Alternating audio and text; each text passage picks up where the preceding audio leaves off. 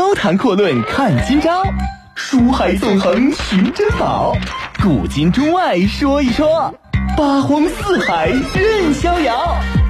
博南脱口秀就说不一样的事儿。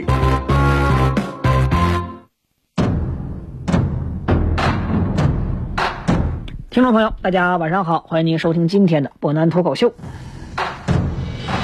上周五的时候呢，博南提到，那李渊呢在打击了一下突厥之后呢，打算跟突厥搞好关系，然后呢，他打算派老刘刘文静呢去老毕身边，跟他好好谈一谈如何双方联盟的一个话题。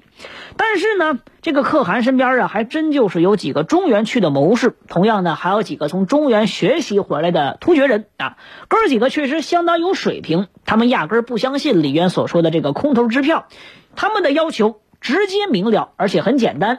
什么要求？李渊必须像刘武周本人一样，你先称帝，然后再向突厥称臣。这样一来呢，我们双方的关系就好确定下来了。至于什么子女玉帛，那都是以后的事儿。没辙呀，老刘呢只好赶紧回去复命。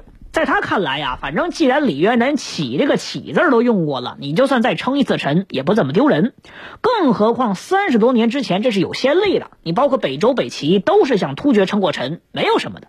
相反，自己如果真的率先鼓动李渊称帝了，那叫什么拥立之功？那以后自己肯定少不了荣华富贵。当然呢，他也没想到自己刚回到晋阳这边，就发现这晋阳城里边的所有文武大臣啊，跟老刘头这个想法是完全一样的。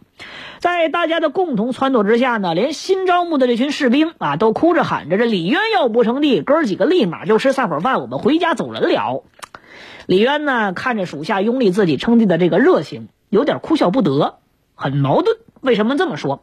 他其实呢，既不太愿意称帝，又很不愿意称帝。为什么这么讲？啊，其实这里边是相当有门道的。首先，我们说李渊呢写信啊，说写这个什么始毕可汗启启。之前伯南讲了，这是一个晚辈儿给长辈儿或者说下级给上级写信的时候专用字眼。但是呢，就算你是个专用字眼儿，启它毕竟就是一个字儿。但称臣就比较麻烦，这是一整套的礼节。你突厥的使者真到了，你还得下跪接诏，奉为上宾啊！你甭管其他人称臣不称臣，自己称臣呢，总而言之，它总归是一件比较丢人的事情。那千百年之后，你就算写在史书上啊，说不好听的，就像很久很久之后石敬瑭的时代，你真写个儿皇帝，当然伯南这是跨越历史的。反正总而言之，现在来看特别没面子。第二个。得说老杨杨广，杨广虽然说此时此刻呢疯得像个哈士奇似的，但毫无疑问，他的余威依然很在。终于，隋朝帝国的势力还是很强大的。如果老李这个时候贸然称帝了，那么杨广一定会派重兵跟他玩命。而且以老李现在的实力，也就一个晋阳城啊，你贸然称帝，那就纯粹属于自己给自己找不自在。第三个，你要真称帝了。啊，你想一想，你怎么去利用隋残隋朝残余的这个权威啊？你要做的事儿是什么？应该来讲叫挟天子以令诸侯，你统一天下的步伐不能放缓。但是你真称帝，等同于跟隋朝割裂了，那你的步伐肯定就快不了。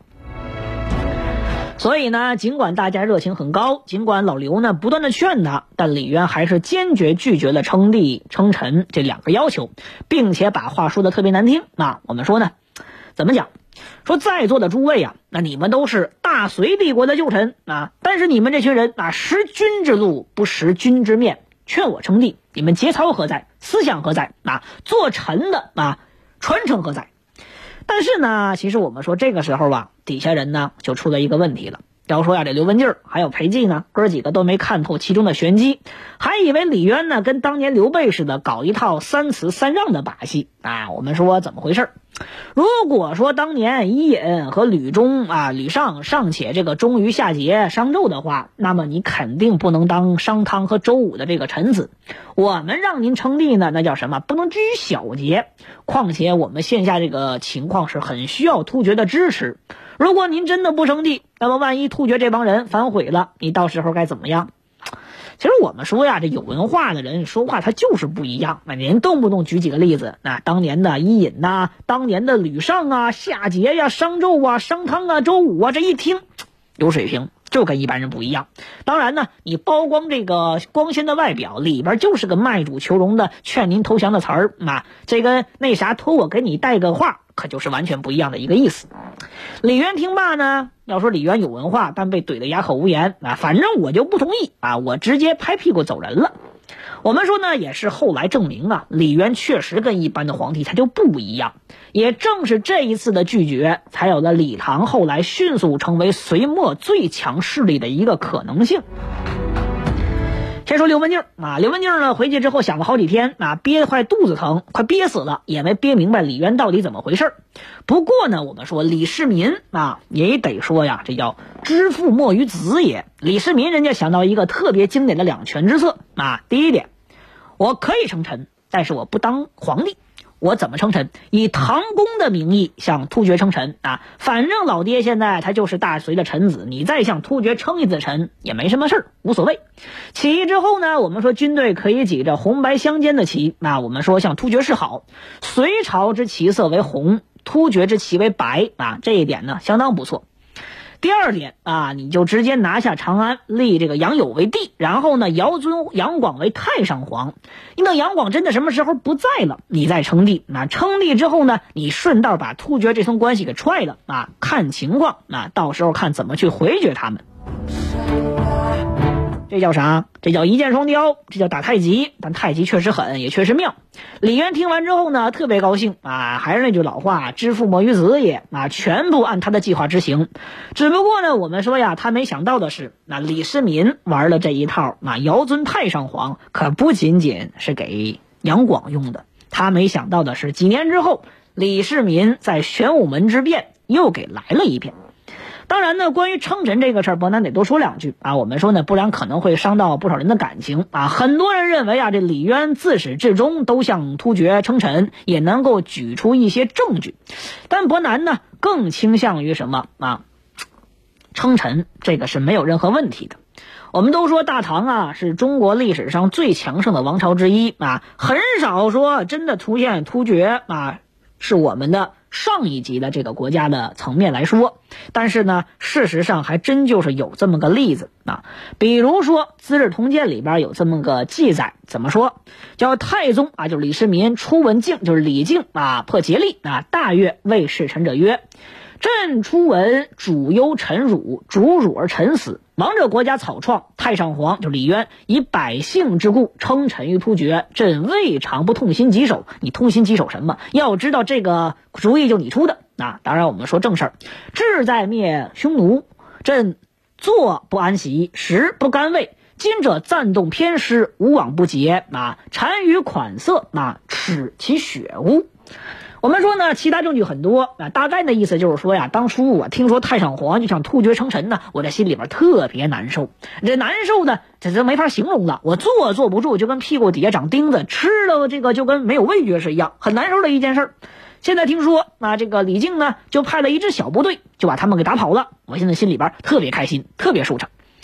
总而言之啊，就伯南认为呢，称臣这件事其实不可耻，相反之下，这说明什么？李渊是个人才，这叫大丈夫能屈能伸，敢于忍辱负重的一个体现。要不你这个时候称臣，那以后很可能就没有大唐。一句老话叫什么？韩信有胯下之辱，勾践有长奋之耻。越是能够成功的人，他这个姿态就能放得越低啊。当然呢，有句老话叫什么？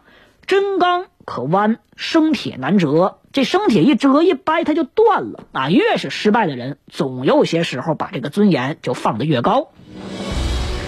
正所谓啊，人主之行与匹夫之不同。匹夫者事小行，敬小廉而以取名誉；人主者而定天下，安社稷以成之大功。想成大功的人，受一点点委屈又算得了什么呢？你回过头来看一看自己所当初受过的那些委屈，不就正是鼓舞自己奋发图强的力量？总结起来就是说一句鸡汤啊，叫什么？一个人只有把耻辱当台阶，才能一步一步攀上高峰，看到很美的风景啊！这是一个不折不扣的鸡汤话，但不难认为这也绝对是李渊的一个真实写照。当然了，鸡汤不但不建议大家都喝，因为我们要承认，我们毕竟不是每个人，或者说百分之九十九的人不是李渊。总而言之吧，这个史毕可汗呢，见李渊耍了一个大滑头，有点吃惊啊。不过他手底下毕竟还是有点能人的，大家呢给他出了一个妙计啊。这个李渊的嘴呀，骗人骗得很厉害，他的空头支票一点不能信。如果以后李渊真的发达了啊，赖账不给钱啊，苟富贵他相忘了我们，我们可怎么整？而且最关键的是，李渊以后真被灭了，我们又该怎么办？所以我们必须狠狠地抓住当下。他既然听我们的，就要宰他一大笔。怎么宰？我们要高价卖给他几千匹战马。我们说呢，这叫什么？这叫做很阴险的计策啊！老毕呢，立马派了个人啊，这是他的柱国，叫康乔利啊，赶着两千匹马送到晋阳。李渊呢，看到突厥想趁这个机会卖军火、发战争财，头挺大啊！你说买吧，真成了冤大头。不买吧，这又不利于唐突的目前的友谊合作。我们说，万一以后突厥有事没事真赶那么几千匹马，反正他们那儿不缺马，天天卖高价，我可没那么多钱呢。话说回来呀，李渊这个时候赶紧启动自己很聪明的大脑，想到一个缺德不应该叫缺德，应该叫见招拆招的妙计啊！怎么着？他盛情款待了这个老康啊，宴会之上呢，李渊趁着老康醉眼朦胧的时候表示啊，我们说呀，将军啊，康将军您呐，那名扬四海，当然名扬什么海呀？这突厥这边没有海啊，实在让人佩服。这次有您的两千匹雄壮战马相接，我我们这支军队肯定是所向披靡了。等到拿下长安啊，我们说一定给将军在长安搞一个大宅子。我们说怎么的？这两千匹马不是您送的，还需要买呀？我们说将军，您看呐，我这儿招募了五万多将士，哪还有钱呢？要不您这样，咱打个欠条，等我打下长安之后再给您筹钱，还不能赊账。那干脆这样吧，我们说呢，我那你老哥我也不为难将军您，将军您呢也别再为难我啊。老哥我就是砸锅卖铁，咱也给个面子，给突厥个面子，给咱大可汗个面子啊。怎么着？我买下一千匹，不过咱真没钱。剩下那一千匹我实在是买不起，将军您要不行啊，咱就把这一千匹马赶回去。不方便的话呢，我也可以把它留下来，等咱真打下长安城，一定给您钱。都说突厥这边有能人，但当然总结起来，人家依然是突厥人，肠子还是直的。康乔利这个草原猛汉子呢，折腾半天，再加上喝多了，彻底傻了。你说我真把那一千匹战马给赶回去吧？这不是遛猴吗？到最后呢，他也只好同意，干脆咱就赊账。所以说，李渊这个生意，用通俗点话讲，这叫啥？积雷啊！这大概是世界上相当早的一个玩国际期货的玩法。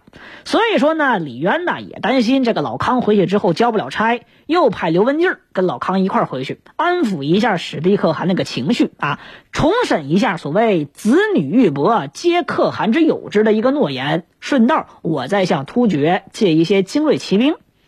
当然，临走的时候呢，李渊又耍了个心眼儿，吩咐这个刘文静啊，你说借突厥骑兵，只是为了让外界知道唐突合作啊，我们是友谊，以防呢刘武周以后再来揍我们，壮大一个声势而已。所以说，千万别借太多，这些人没啥文化，你真借太多了，到时候容易出麻烦事儿。高谈阔论看今朝，书海纵横寻珍宝，古今中外说一说。八荒四海任逍遥，湖南脱口秀就说不一样的事儿。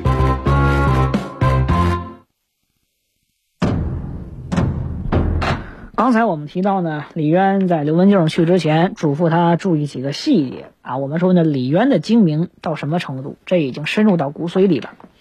刘文静和康乔丽两个人走后没多久啊，六月初。李渊呢，东盼西盼，盼来盼去，他的两个儿子李建成、李元吉终于是回到晋阳。李渊见到两个儿子之后特别高兴，但可惜的是啊，哥俩给他带来的是三个消息：两个坏消息，一个好消息。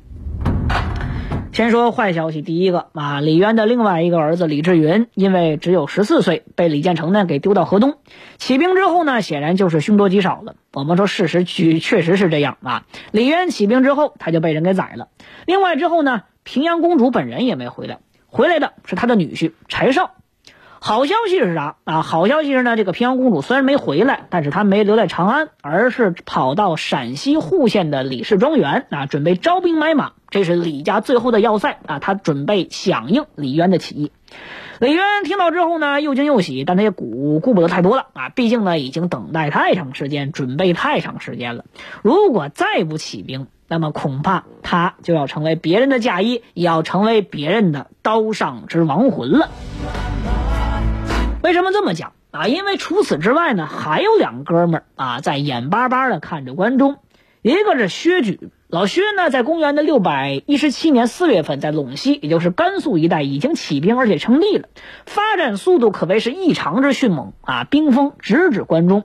另外一个就是李密，李密呢，在同一年六百一十七年的五月份，派出手下的重臣柴孝前往关中啊，去进行招降的工作。所以说，李渊呢，已经必须跟这两个人去抢时间，一刻也耽误不了了。于是我们说，公元的六百一十七年六月份，李渊呢，终于是扯开了隋朝的大旗，自称为大将军啊，竖起造反的旗号，应该说挂起了义旗。因为呢，李渊呢，这是给自己立了一个牌坊。对方呢，对外怎么说？说我要像周公和当年的霍光一样，我要兴复隋氏，还一旧都。一句老话讲，都是千年狐狸玩什么聊斋啊！但凡是个正常人，不会信这番话。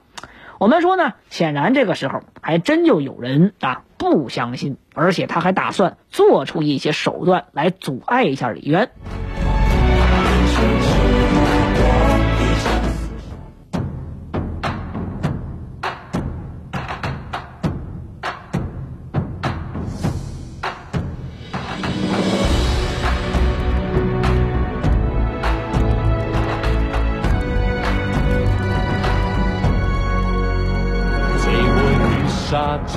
听呐喊的沙哑，笑看人世间，火树银花，数风云叱咤，不过道道伤疤，成王败寇一念之差。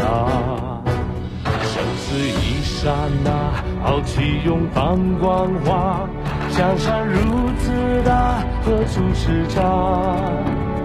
我匆匆观看，看盛世的烟花，赢尽了天下，输了他，颠覆了天下，贪欲也浮夸，人生只不过一场厮杀，是血染黄沙，青春成白发，若是真英雄，会怕？战乱麻，金戈伴铁马，收拾旧山河再出发。不死的战马，心不会崩塌。我是真英雄，